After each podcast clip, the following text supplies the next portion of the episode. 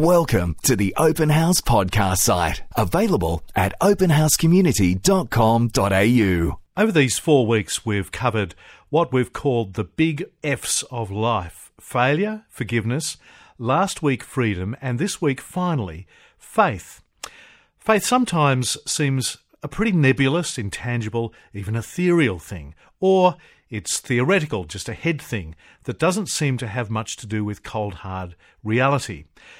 But for my next two guests, it's been a very real, practical, down to earth, and powerful thing over a rich and rollicking life. And today they are being forced to rest on that faith in a battle for life itself. Kay and Russell Clarke, welcome to Open House. Thank you. Thank you. It's wonderful to have you. There is so much ground to cover, as I said, in your rich and rollicking life. Could we start with that moment? I'd like to start here where you both hooked up together. Russell. My sister took pity on me. I was a conscientious finally a medical student and I really worked very hard. I was very serious and I didn't go out on Saturday nights to parties. I just worked. And she said, I think you need a girlfriend and I know just the one for you. You'll meet her if you go to Lake Macquarie Crusader Camp Working Bee. So I set aside that weekend to go and meet this special woman that my sister had lined up for me. What great trust. And uh, it was a wonderful occasion. I met Kay there, but she wasn't the special woman. Oh. But she was far too young, but she was clearly the, the best one there. Yeah. And I just made a mental note. I'll wait for this one to grow up. How old were you, Kay? She was 16. si- Sweet 16. And you were? Oh, I was a finally medical student. I was easily 22. 22. Oh, goodness. And uh, so I did the, the Christian thing. I was the leader of a beach mission team, and I invited her, would she consider joining the beach mission team? Good move, Russell. I could Good keep an eye on her. and I've been greatly blessed. 41 years of marriage to this wonderful woman. Yeah, congratulations. Russell, you should explain what you do for a job. I'm a doctor. Um, I'm a specialist physician. I've uh, just attended uh, two weekends ago the 45 year reunion of our graduation year. Um, I've worked, uh, I've trained in Sydney at, at uh, Prince Alfred Hospital as a physician, and uh, I've run a Department of Medicine in uh, Hong Kong and uh, uh, just started the geriatric department at St Vincent's Hospital, where I was for 17 years a staff specialist. And uh, then I've been uh, in Africa for seven years, where I was a professor in a African medical school called Tumaini, and uh, and the senior specialist in the hospital, Kilimanjaro Christian Medical Centre. And now I've I've given up clinical practice, but uh, I continue teaching. So I now am a teacher at uh, the University of New South Wales Medical School, at the Notre Dame Medical School. And a most esteemed member of the medical profession, I might say. Kay, at what stage did you have the penny drop that this mature young man was having you in his sights? Um, Uh, hesitant because That's she, an she was interesting committed. question. See, yes. Yes. I was interested in him, but he was very old and, I ha- and very kind of staid. And, and I guess that's why Nerd? I had to come to terms is before we had with No, no, no. Not a nerd. I guess she's told you this before, has she? No. But it blossomed. It did develop. Yes. So the the culmination was on the beach on team night off at um, Beach Mission New Year's Eve in the moonlight. The team leader proposed to me. Went on on his knees in the sand and proposed. How old were you? Uh, Twenty. How romantic. I'm tearing up here. so then began this rich and rollicking life. You ultimately went on to be missionaries. Where did you go, Russell? Well, we went to Hong Kong, but uh, that wasn't where we thought we were going. Uh, that was part of uh, trusting God, really. I, I think um, I, I, I was very greatly influenced by reading Jungle Doctor Paul White books when I was a boy, and uh, I believe God was saying to me that uh, I should do medicine and I should be a missionary doctor. No one in my family had been to university. No one in my family had anything to do with medicine and health issues. So it was really quite a big thing for a 10 year old boy to get the idea that he should be a doctor. My parents were a bit anxious that uh, I had tickets on myself to think I could go to university uh, and be a doctor. Um, but it was very much there. And I loved medicine once I got into it. And, um, and so I just thank the Lord, really. That uh, So you thought you were heading to Africa ultimately? well, Africa was an option until I met. Uh, no, I was, it was a Billy Graham crusade, and I was a counsellor there in um, '68. Anyway, Billy Graham appealed to all the councillors. He said, "Why are all you Christian people going off to Africa and India when you're not going to Indonesia?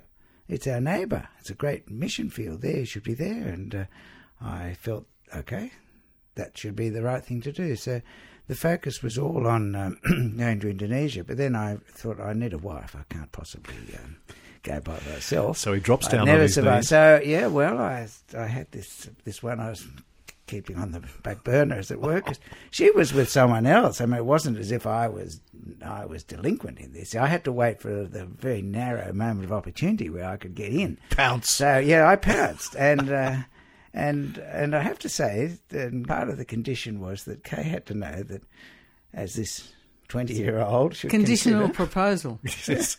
that I was thinking of being a missionary. You better think about uh, about whether you want me or not, based upon this uh, uncertainty of my future. So what'd you say? I said yes straight away. I wish yeah, I'd good. waited. And no hesitation with the mission thing. Well, I'd already thought about that. That was one of the things on my radar. Um, I'd done biochemistry thinking that would be a good thing to, to use overseas, to work overseas. So it was already in my kind of um, ambit of considerations, No, but wonderful. I didn't stop and I just said yes. Oh, yeah. Well, you would, wouldn't you? Oh, that's very kind. I don't ten, think ten so. years in Hong Kong. Tell us what that was like. Oh, it was fabulous. It was a wonderful time. Yeah, it was a really exciting place to live, and uh, I think interesting for our kids to grow up in a different culture. I found that very stimulating. Living in um, a very different culture. Not only was it different racially, but but um, we lived in a very poor part of Hong Kong. The hospital was a Christian hospital built to serve the people in the in the poor areas, um, government resettlement housing, and that was very confronting. And squatter huts and and um, I think for our kids to have experienced living amongst people who are very poor. I mean, we were very comfortable, but but for them to know what poverty is, um, I don't think Australian kids really have much idea. They were no doubt changed by that. Yes, I think so. Yeah. Well, and two of them have ended up back overseas. Yes. Russell, what did you gain out of that experience? Ah, that I could trust God. As I said, we we um, we thought we were going to Indonesia, and in fact lined up a position. It was uh, blocked by bu- bureaucracy in Indonesia. In fact, Indonesia, for all these years, will not allow foreign doctors to work in their country in uh, in really any capacity apart from research or short term things. So that was blocked, and we didn't know where to go. Kay didn't like the thought of Africa. So we, we, we didn't think of Africa and we were thinking of, of Asia. That's where we wanted to go. And I haven't got the message from Billy Graham. Goodness me, what could I do now? What, what, what had gone wrong? Yeah. But what we didn't know, and we're a bit isolated in, in Australia, what we didn't know is that Christians had invested a huge effort and a huge sum of money into building a major hospital, a hospital, 640 bed hospital. That's a bigger hospital than St Vincent's. They couldn't find someone trained in medicine, a physician, specialist physician, and uh, that's what, what my training was. So, as a young man, I I just went wanting to be helpful because missionary training teaches you don't go to ever be in charge or rule, you go just to make contributions.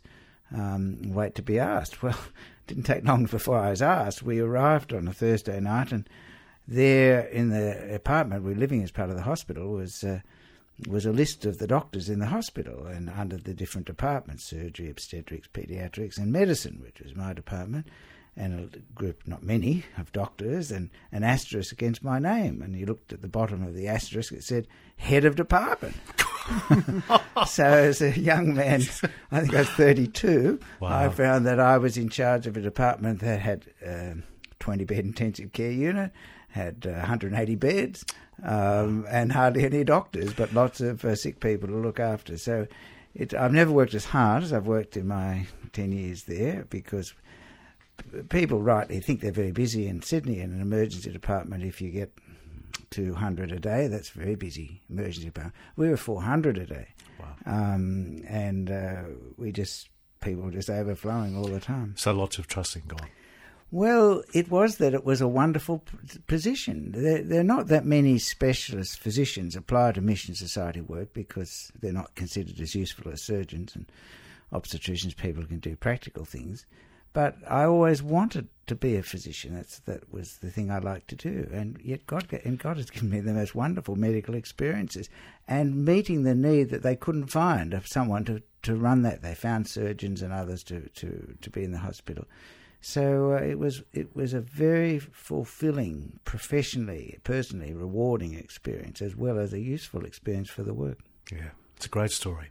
On Open House, we're with Kay and Russell Clarke, speaking about faith. You come back to Australia, and in 1995, Kay, you suffer breast cancer. That's right. And it was pretty bad. Yes, quite aggressive. Yeah, fast growing, and I thought I'd be dead in two years. So I worked in breast cancer research at the time, so I knew what to expect, and um, I thought I had two years to live. Actually, how did you manage that? um, well, the right answer would be I should have kind of thought about what I needed to do, but actually, um, I suppose after about a year, I worked out that I wasn't going to die just now. Um, but it's a very good wake up call to think about what matters in your life and and what doesn't. But um, and some people would say it's a scary time, but actually, I look back on it as a wonderful time because everything else pales into oblivion, and your focus is on you and God. And I mean, lots of people were praying for me, obviously, um, but it was a wonderful experience of. I felt closer to God than I've ever felt in my life before.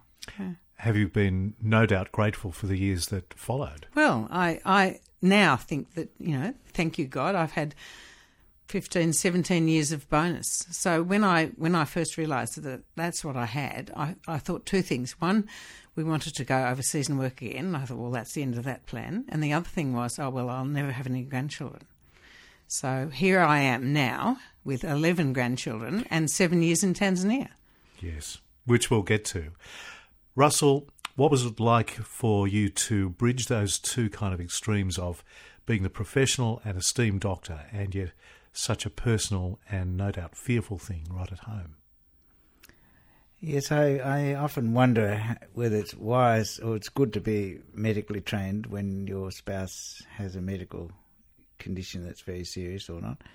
I think on balance, it's it's better to know, and so certainly um, for the next two years, I, I was anxious and I, I took seriously the injunction from the scriptures to not be anxious but to pray. And uh, I've never prayed as as hard or as intensely. I think I prayed driving. I prayed whenever I wasn't doing something. I was actually praying, and I was just really bringing it before the Lord. And uh, I knew that all would be well. It didn't stop me praying. It's interesting. So I didn't suddenly say, "Oh well, I don't have to pray." Um, I did keep praying, but I also felt that all would be well. What worried me most, I have to say selfishly, was uh, that I don't think I could have coped bringing up the children by myself. So there was a bit of self interest in this, and I feel very sorry, really and genuinely. I, I, I, worry most about those people who get serious illnesses while they're still in the midst of child rearing. Um, my heart goes out to them. We must care for those people more than anything else. There was so much support, and and, and the medical services in Australia so very good, and we received excellent medical care. And uh, so we had that uh, hope, really, that all would be well. But we used to always go to the CMS summer school um, every year. Having been missionaries and then coming back and hearing other people's stories, we'd always say to each other, "Oh, gee, we wish we'd be back there again." They're having all the fun, all those missionaries out there, all those adventures. We'd like to go back again. And then came along the cancer, and it seemed, well, you know, the bad prognosis, it looks like we can't go. And I wasn't particularly uh, keen on the thought of going by myself, so we would go as a unit. Um, and it came to me that uh, that I should pray that um, we take it as a sign that if Kay was free of cancer within five five years' time, we'd see that okay, we're still able to go, and mm. we'll apply to see if we can go again. Which you did and then end up in Africa for another seven years. Yes, again, that wasn't where we thought we were going. um, I developed some links um, with uh, medical services in China. We were encouraged by our mission society to, to think of going back to Hong Kong and, and work our services in China. And there's an invitation that Kay would have an opportunity to work there too. So you're doing medical work in Africa. Kay, what were you doing there? I was working in a Bible school which trained pastors for the local diocese to work in the churches, um, men and women, and I taught in the Bible school. They were the most appreciative students I have ever had. So, mostly older men and women, um, very little education. They'd been to primary school only, and they put up with me teaching them in Swahili, bad Swahili. but they were so grateful for the opportunity to learn, to study. It was wonderful, inspirational. So you spend seven years in Africa. You've been back three, and your health takes another bad turn. Kay, can you explain to us how that started? Well, very little in the beginning. So I had a, a minor slurring of my, my speech. You can probably hear it now. It's worse now, actually, um, which I had for about a year and nothing, nothing more. And we didn't do anything about it. Uh, Then eventually, Russell kept thinking what it might be, and off we went to see a neurologist and um, had some scans and found that I had a brain tumour in my brainstem. How bad is that? um, it'll kill me. The the stats are untreated three months survival, um, treated twelve months survival. Oh, basically, Wow. two, at two years, 20% survival at Mm. two years so with, it's, with treatment. it it just grows, and we where it is, it can't be removed. Um, it just grows and kind of messes everything up. And where are you in terms of time? Well, I think I'm in overtime already because I've had it had it for a year. That's that's one of the hard things I find. I like to be a bit in control, Don't and I we have no idea Yes. how long I'm here for. So an exercise of even greater faith at this stage. Yes, yes, I think yes. I think my faith isn't exercised in that it's a given. Um, I know where I'm headed for, and I know whom I trust in. It's part of my life. So, in terms of your faith, I'm not talking about faith that you will Hmm. recover. And you say, I know where I'm heading. Hmm. How can you be sure of that? because God has promised, um, and I've put my trust in Him.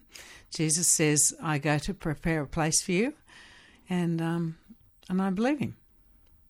Russell, what about you? How are you managing this time?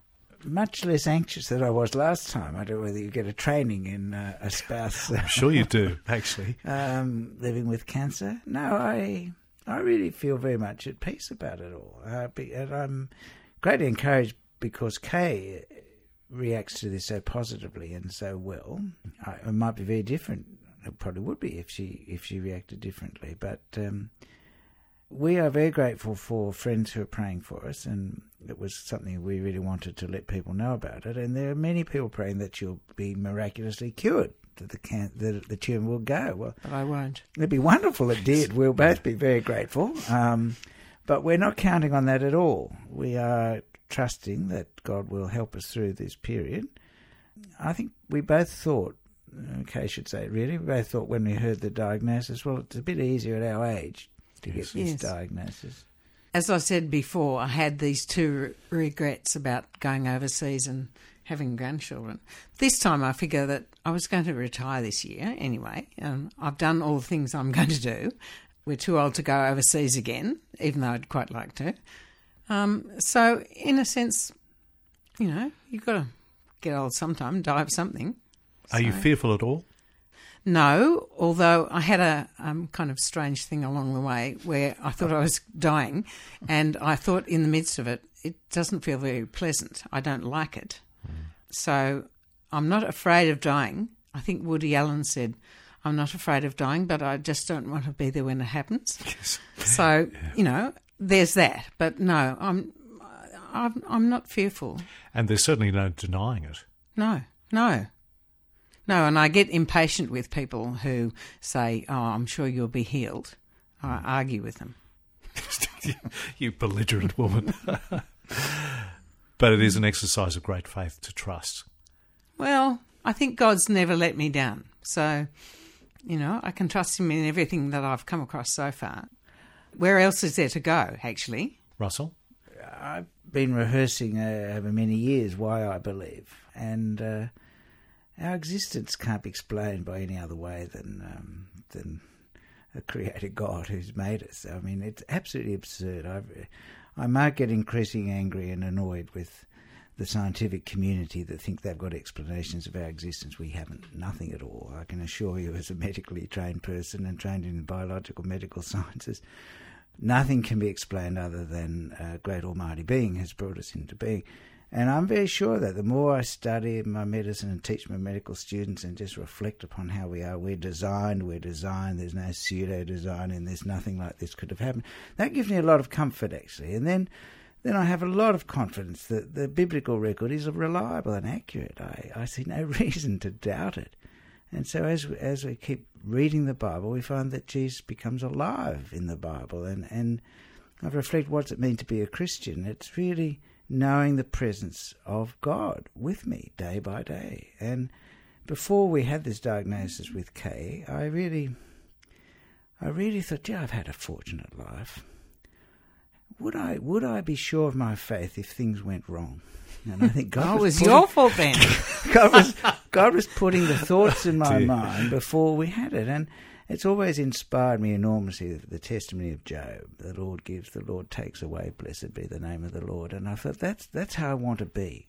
Yes. I, I haven't been tested. Everyone can look at me and say, "Oh, you know, you've had a good life, really," and I have. How would you go if you got something that really goes wrong? Well, I'm happy to say that at this stage I'm feeling okay about the reality of it. I'm not pleased that my wife's going to die. I wish she didn't, but can we accept it? I believe so. Kay, when this kills you, and I feel mm. confident in you enough to be able to put it so directly, how would you like people to remember how you dealt with this? Honestly, I think, openly one of the things I appreciate at the moment is the chance to be blunt, to talk to people, because I figure that I've got nothing to lose. And to be able to talk about real things with people, cut to the chase, is great. So I guess that's the important thing. Even hopefully through faith. Yes, yes. I mean, I want to stop everyone and talk to them about it, and because it matters and maybe they haven't thought about it. And and I'm and I'm thinking about it because it obviously is on my horizon. So I want other people to think about it too. Okay, Russell Clarke, it's a great privilege for us to speak with you on Open House. It's a big thing that you've put yourself up for this, and I thank you so much from the bottom of my heart. Thank you. Thanks, Leigh. Pleasure. Thanks. We hope you enjoyed this Open House podcast thanks to Christian Super and Real World Technology Solutions. To hear more from Open House, visit openhousecommunity.com.au.